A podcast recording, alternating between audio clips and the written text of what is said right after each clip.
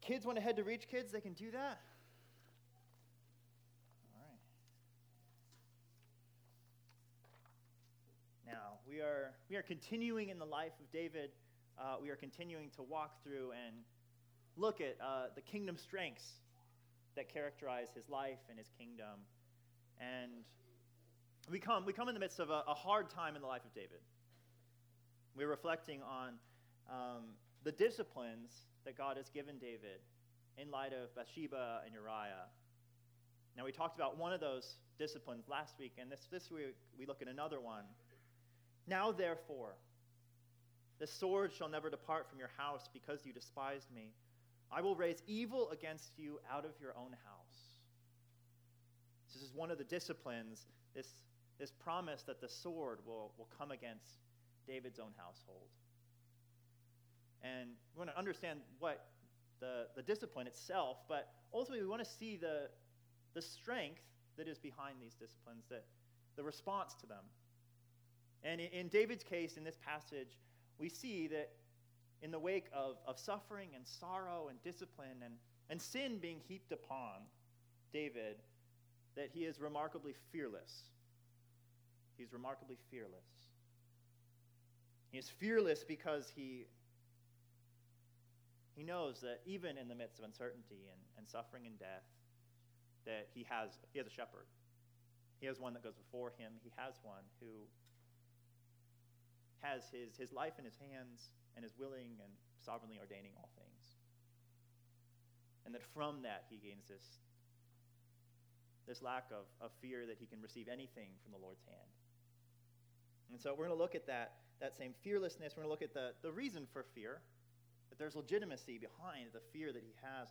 Uh, we're going to look at his submission to the will of the Lord. And finally, we're going to look at uh, the king of fearlessness, uh, the one that David points to, Jesus Christ.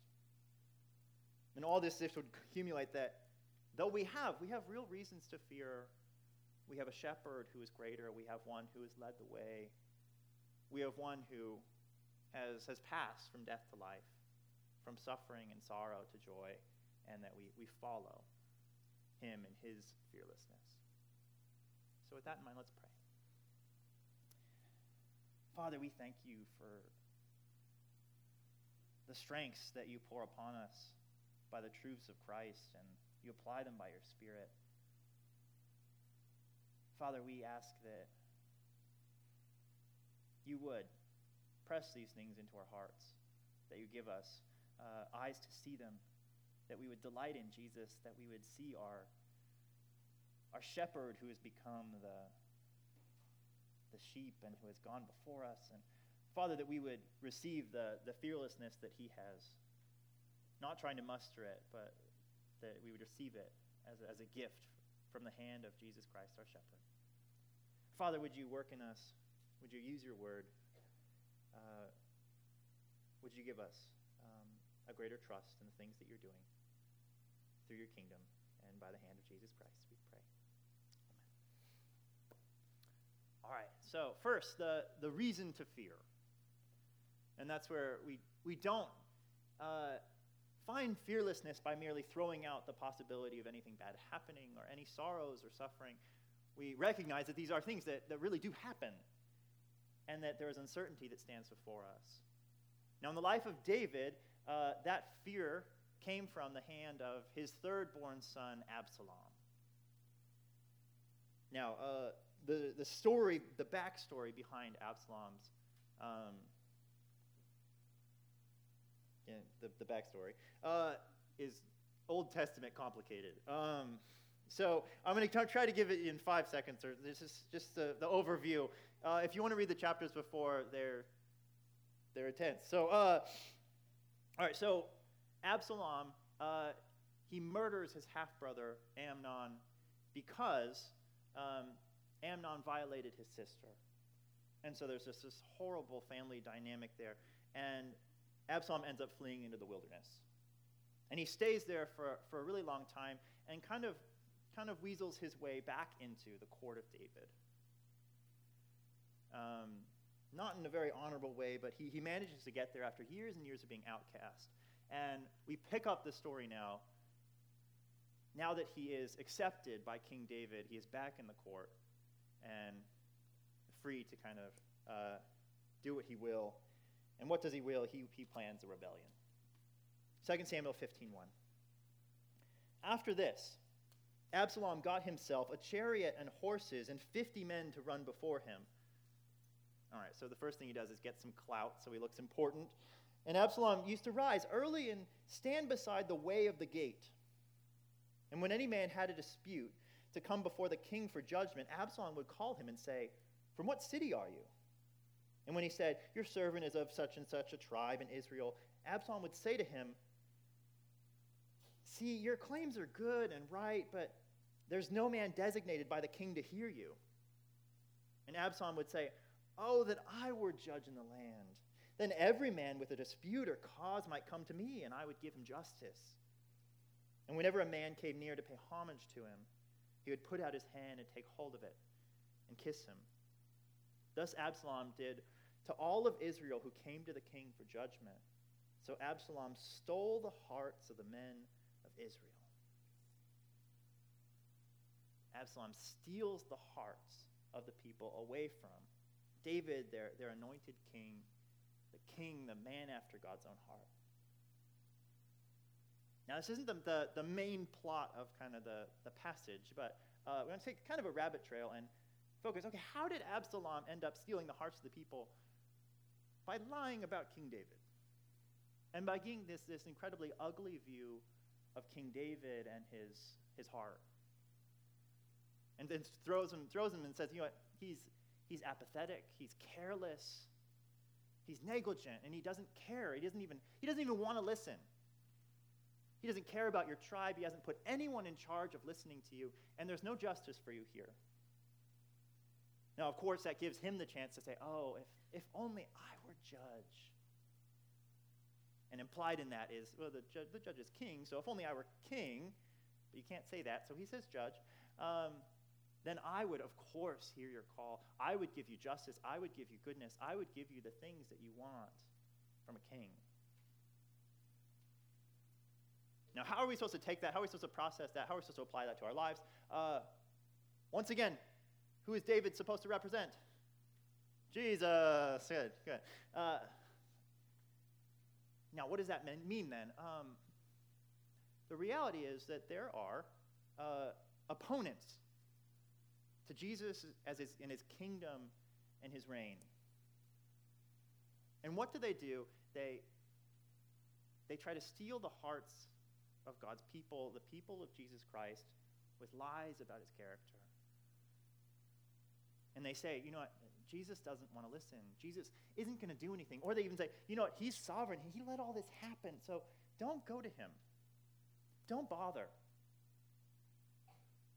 Even though David David is sitting there waiting, like, please, please come to me. And and Jesus is there waiting, like, please come to me. I, I offered my blood for you. I will I will listen. I will hear. I gave my spirit so you might be united to me and might stand in the throne room of God. Like, I'm working, I'm doing, I am fighting for you, I'm your advocate. And yet, if we if we fall under these lies, the lies of the kingdom of, of Satan or the world or, or sin, we might run after other things and say, you know what, I'll just I'll just take care of myself. Or I'll I'll get angry at God and, and move away from him. Maybe I'll go to other comforts and other things that will, will offer me the hope that I want. And that is how our, our hearts are stolen from our King. So I'd ask you, like, what lies are keeping you from going to Jesus and moving towards Jesus and going to this King who, who longs to work in your life and bring justice and care and, and comfort? Now, as I said, that was that's not the main the main point of this passage. Uh, But by that, by that, by giving their hearts to this other king, they let kind of fear reign and fear take over, and they rebel against King David, this one who loves them. And the Israelites do not, do not cut this off at the source. Instead, they, they give their hearts away. And what does Absalom do? Verse seven. At the end of four years, Absalom said to the king, King David, "Please let me go and pay my vow which I vowed to the Lord in Hebron. For your servant vowed a vow that I might live at Geshur and Aram, saying, 'If the Lord will indeed bring me back to Jerusalem, then I will offer worship to the Lord.'" The king said, "Go in peace." So he arose and went to Hebron. But Absalom sent secret messengers throughout all the tribes of Israel, saying, "As soon as you hear the trumpet, then say, 'Absalom is king at Hebron.'" So after four years of, of plotting, Absalom makes this proclamation, this announcement to the people whose hearts he has stolen, and he takes the kingship. He takes the takes Israel for himself. Now, thankfully, uh, before Absalom can make it to Jerusalem, messengers come and, and warn David. Verse thirteen, messenger came to David saying, "The hearts of the men of Israel have gone after Absalom." Then David said to all his servants who were with him at Jerusalem, "Arise and let us flee, or else there might be no escape for us from Absalom.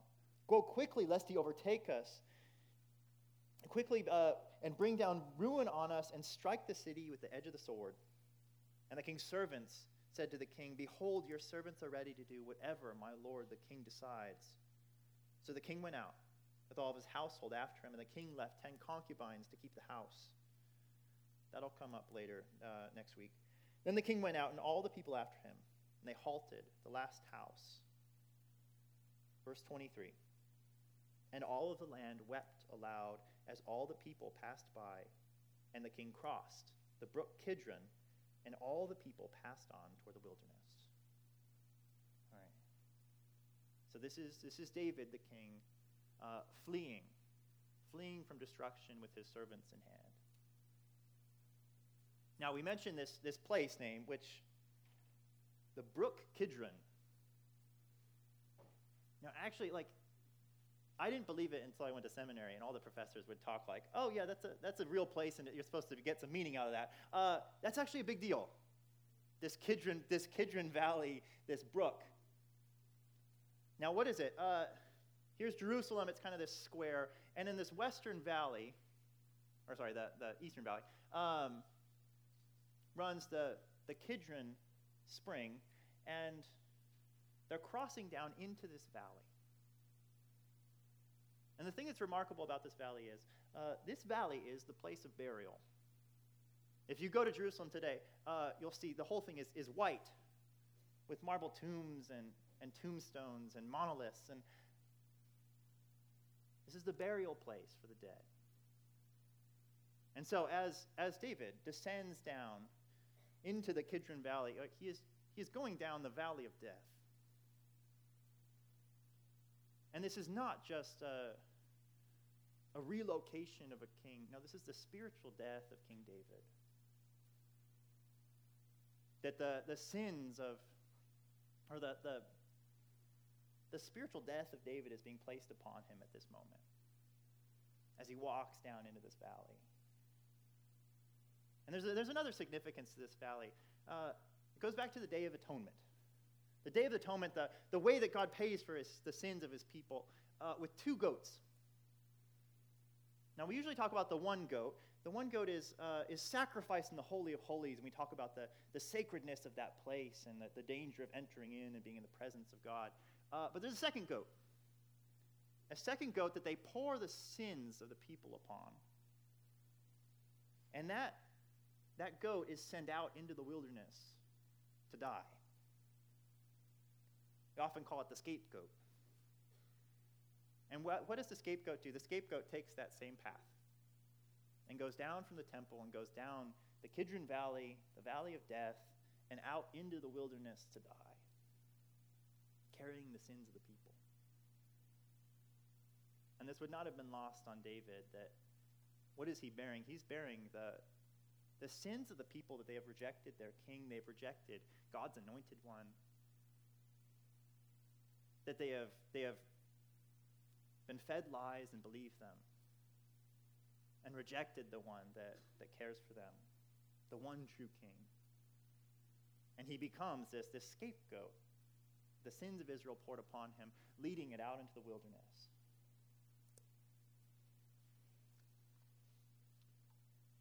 So we just want to feel the, the weight of this,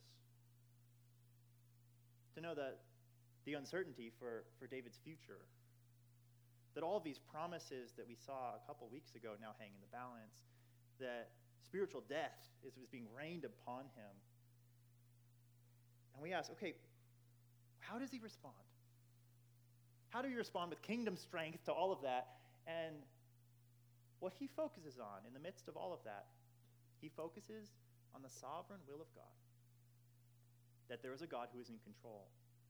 And there is a God who is holding him. There is a God who is with him. Now this, this interesting situation comes up. And it's, it's not as you would expect him to, to respond. You would expect him to, um, to cling to the presence of God and demand it. And to maybe even try to manipulate the situation. But let's look at verses twenty-four.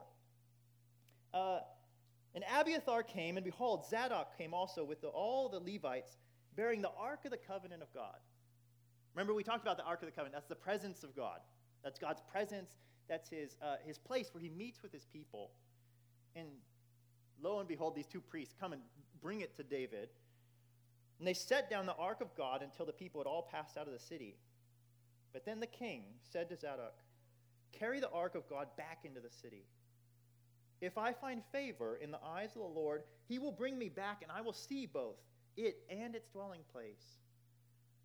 But if he says, if God says, I have no pleasure in you, behold, here I am. Let him do to me what seems good to him. And so Zadok and Abiathar carried the ark of God back to Jerusalem. And they remain there. All right, so what is, what is this? Uh, all right, if I were David, I would think like, yes, of course, let's take the ark. Let's take the ark. Like, of course, I would, if, if I'm being pursued and being attacked and under the, the judgment and sin and suffering, uh, yeah, I want the presence of God dwelling with me in this box to come. That seems like a trump card. And who, who's going to touch you? Who's going to hurt you? Uh, what are you going to do then? And we wonder, okay, why does David not take it? Why does David not take the Ark of the Covenant with him? And I ultimately think it's because uh, he has a bigger relationship with God than manipulating God or, or, or forcing God to, to do his bidding. This is kind of a power play that, oh, if I if I take God with me, I'll, I'll steal him. And then he'll be on my side. But what does he what does he throw? He throws up his hands and says, you know what, I'm not going to do that. Now, what does this what does this mean for us? Um, I think in the midst of difficult circumstances and suffering and sorrows, we sometimes do try to steal the ark and try to take the ark and take it with us. Uh, maybe we try to get God on our side. And maybe we, we read certain passages and say, you know, I think I think God's telling me that, that he's with me. Or we kind of play this, this high and holy righteous card that we might have spiritual indignation. Uh, we assume that God is on our side. And God can't possibly be on, on the side of anyone else. Or maybe, maybe we, we don't claim God's presence, but we demand that God acts a certain way towards us. And we demand that God, uh, that he works things out and works the suffering out as we would will him to. And that we, we try to force God's hand. And we have a plan for how he's going to glorify himself. And if he doesn't, then we're going to we're going to reject him. Maybe, maybe in our desperation, uh, we want symbols and signs. We can't just trust that, that God is with us. We, we need an ark. We need something to represent that. And, and we go hunting for, for proof that God is with us and he's, he's for our purposes and our causes. Now, what does David do? He says, take back the ark. I'm not stealing this. I'm not trying to, to get God on my side. There's two options. Maybe I'll find favor. Maybe I'll find favor, and God, by his grace and by his, his favor, not because I earned it, not because I stole it from God, but because he is favorable towards me, he is gracious. Maybe then I'll come back and I will see the ark again. I will stand in its presence. But also, maybe not. Maybe not. Maybe the, the thing that I long for, the, the victory, won't be given to me. Maybe I will never see this ark again. Maybe I'll never get on the throne again. And what does he say? I will receive whatever seems good to him. I will receive whatever seems good to him. And that is that is David's ultimate comfort, that he stands in, in the hand of God. And that this God is not just confined to a box, or confined to literally a box, an Ark of the Covenant, or confined to my idea of how he might glorify and how he might work. No, I I stand with a God who's sovereign over all things and who's working all things for his ultimate purposes. And that is where fearlessness comes from. Trusting that whatever God wills, we can receive from his hand and receive it according to his purposes. Now, I think that that same heart is expressed uh, in Psalm twenty-three. In Psalm twenty-three, this famous psalm, and I think that's I think this is the occasion for Psalm twenty-three. That what does David do? David is is literally walking down the valley of the shadow of death, and he's seeing himself as the scapegoat, as the the goat that has sin poured upon him. But even in the midst of that, what is he saying? He is saying, Psalm twenty-three, the Lord is my shepherd, I shall not want. He makes me lie down in green pastures. He lead me, leads me beside still waters. He restores my soul. He leads me in paths of righteousness for his name's sake. That even as he, he sees this judgment and sin and sorrow poured upon him, he still sees that God is a shepherd. That he has a shepherd who is working and who is guiding, and is not just judging him and giving him terrible things, but he will is still leading him beside green pastures and still waters. That the kindness and the grace and the mercy of God still remains. And even though I walk through the valley of the shadow of death, I will fear no evil, for you are with me. Your rod and your staff, they comfort me. Where does his fearlessness come from? It comes from the fact that God is present and God is with him. With him as his shepherd, with him as the sovereign God who wills all things, with him as the one true king.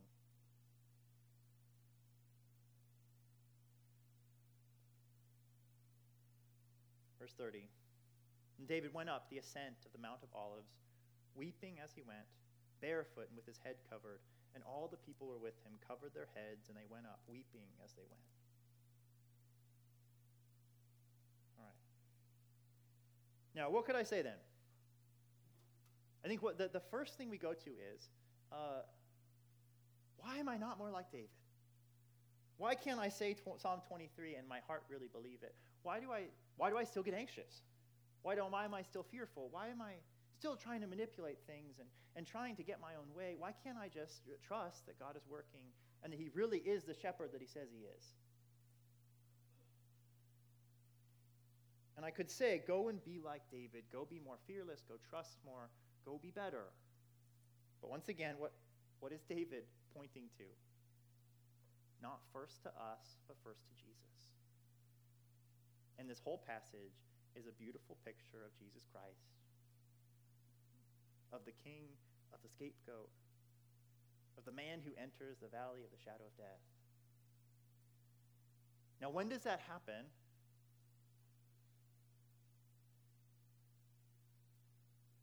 Jesus, he he walks down the Kidron Valley. He walks down the Kidron Valley, and he sees all of the tombs before him on the night he was betrayed. And as he's walking, he had to be thinking that soon he would be in one of these tombs, that death was coming upon him. And where was he walking? He was walking down the Kidron Valley to the foot of the Mount of Olives, to the Garden of Gethsemane. To the Garden of Gethsemane. And what was the reality? The sins of his people, the sins of his kingdom, the sins of all of Israel and all of us was being poured upon Jesus Christ. that he was being rejected by his people because we didn't trust him, we didn't want him, we wanted legalism, we wanted uh, the world, the kingdom of Rome and the, the kingdoms of this world. We had chosen better things and different things than, than Jesus Christ, the one true King. And we'd been fed the lies and we believed them.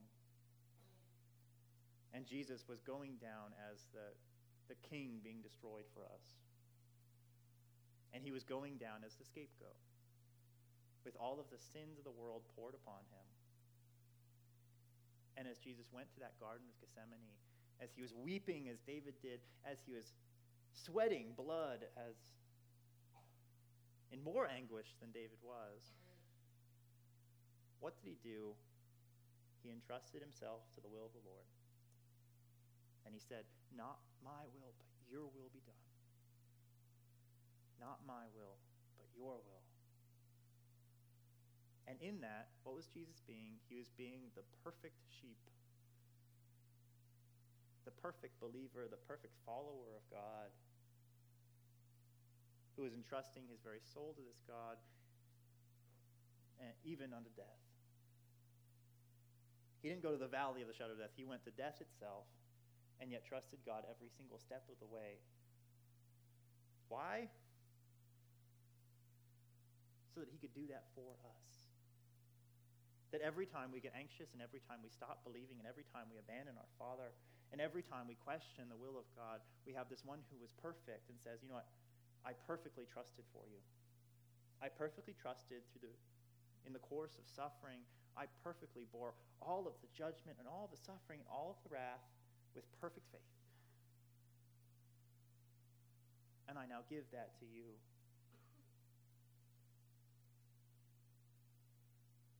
Now that alone would be beautiful, but then it, he takes it one step further. That this same Jesus then resurrects from the dead. He has victory over all of these things. And there's one final prophecy. There's one final prophecy that revolves around this whole thing, the Kidron Valley. And the prophecy says that, that from the east, the, the sun will rise and the Messiah will come.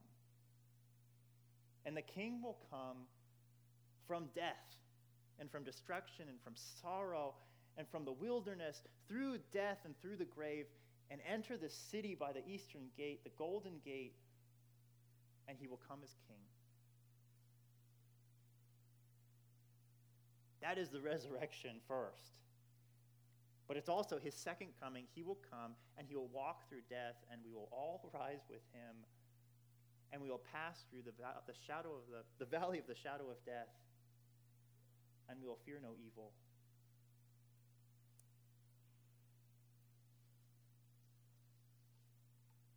Now that's where, yes, we have this perfect sheep, but we also then, once he's resurrected, once he becomes king, once he rises back to the throne, we have the perfect shepherd. The perfect shepherd who leads us and who guides us and who leads us by still waters and who says that, you know what, I have been through the valley, I know it, I have already died, and I have been through every suffering, and now follow me. Follow me because I have done it perfectly, and do it, beca- then follow me because I know you will stumble and you will fall, but I will be with you every step of the way. And I have walked through suffering with you and for you. I will not leave you in the darkness. I will not leave you in your suffering and your sorrow. I will go with you. It's only then, and only then, do we ever say, what am I called to do? Only after we've seen the perfect sheep and the perfect shepherd do we say, all right, I'm, I can take up my cross.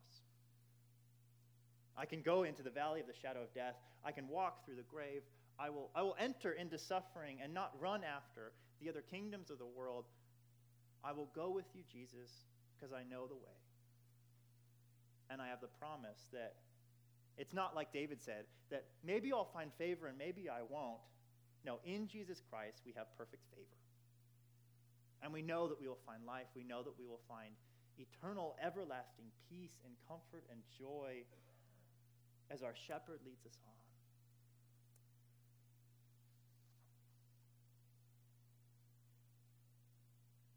So, Choose Jesus. Walk with Jesus. Walk with him through every suffering. Trust him to see you through. He will lead the way. He will guide you. And he will lead you to that place where you are in the courts of the Lord forever. That is how Psalm twenty-three ends. That is where we are all going. That's the promise. Let's trust him to take us there. Amen. Any questions?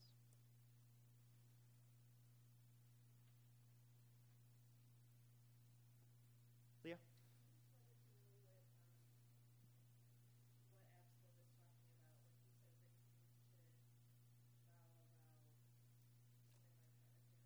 Oh, yeah, he's lying. uh, it's like he's saying that um, that he made a vow a long time ago that when he made it back to Jerusalem and was received by the king, then he was he promised to go offer a sacrifice. And so he's saying, oh, I, I need to leave so I can offer that sacrifice. And really, he just needs to go to the city so he can start that rebellion. Yeah. He's not a very upstanding guy. Any other questions? Oh, yeah, John. I knew you'd ask this question, John. Continue.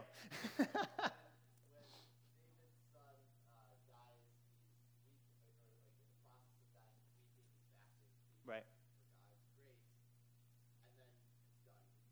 Right. Right.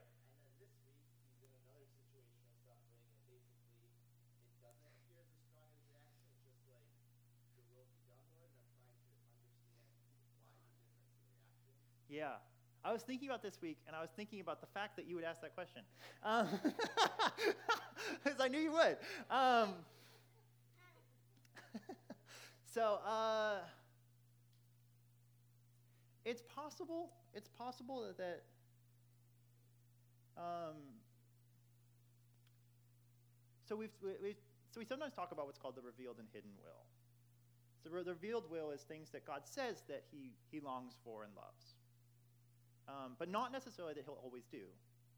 And then there's the hidden will that says that it is, we don't know, it, it's what God has ordained and has planned, and uh, we haven't been told what's best.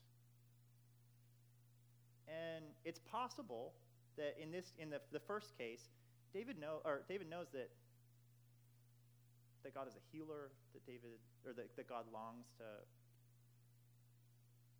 to restore someone who's dying to life. But in this other case, he's not sure. Maybe, maybe it's better for Israel for him to not come back. Maybe it's better for the kingdom of God and the glory for him not to return, and so he throws up his hands. And maybe that's why he doesn't take the ark as well, because he doesn't, he doesn't know where this is leading and what the best outcome can be, and so he doesn't make this kind of strong plea. Um, I think he could have made the plea, but but he doesn't. Um, does that start to answer it? Yeah. Yeah.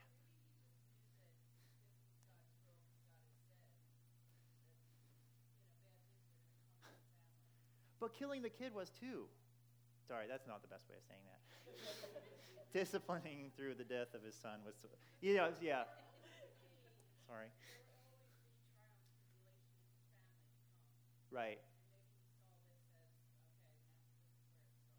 Yeah, that's possible. It's possible. Yeah. Yes, Bree. What does it mean by spiritual death? Spiritual death. Yeah. Um, so there's there's different pictures of. We don't see resurrection a lot, but we have to. We but the Bible wants to show us the death and resurrection of Jesus, and so oftentimes the Bible uses things that, that would bring about death or look like death as a picture of, of Jesus' death and resurrection. So I think of like Daniel in the lion's den. When he goes into the lion's den, does he die? No, but he should have died. And so that's a, that's a spiritual death. It's a, it's a picture of death, even though he doesn't fully die. And so it, it's kind of like that. Impressive. All right. Any other questions?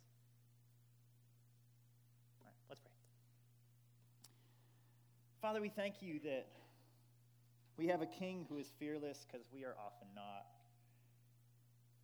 And when we are faced with with uncertainty and with suffering and sorrow, uh, we are so tempted to, to run after other gods and run after the kings and and not follow you into the into the valley. But Father, we thank you that you know our weakness, and so you give us uh, the whole story ahead of time. You tell us, um, you tell us the ending. You tell us that you will be victorious. You tell us that you will ride in on a white horse, riding in from the from east to west, entering your holy city and and bringing about justice and and grace and favor. Father, we thank you that you are willing to to take our sin, to be the scapegoat, to be the one who was rejected, that that we who deserved it were not. Father, we ask that you would give us greater and greater faith and strength and, and really heart belief that we can trust you and follow you in any and every circumstance. Father, would you press those things into our heart by your Spirit that we may worship Jesus in all circumstances, we pray in his name.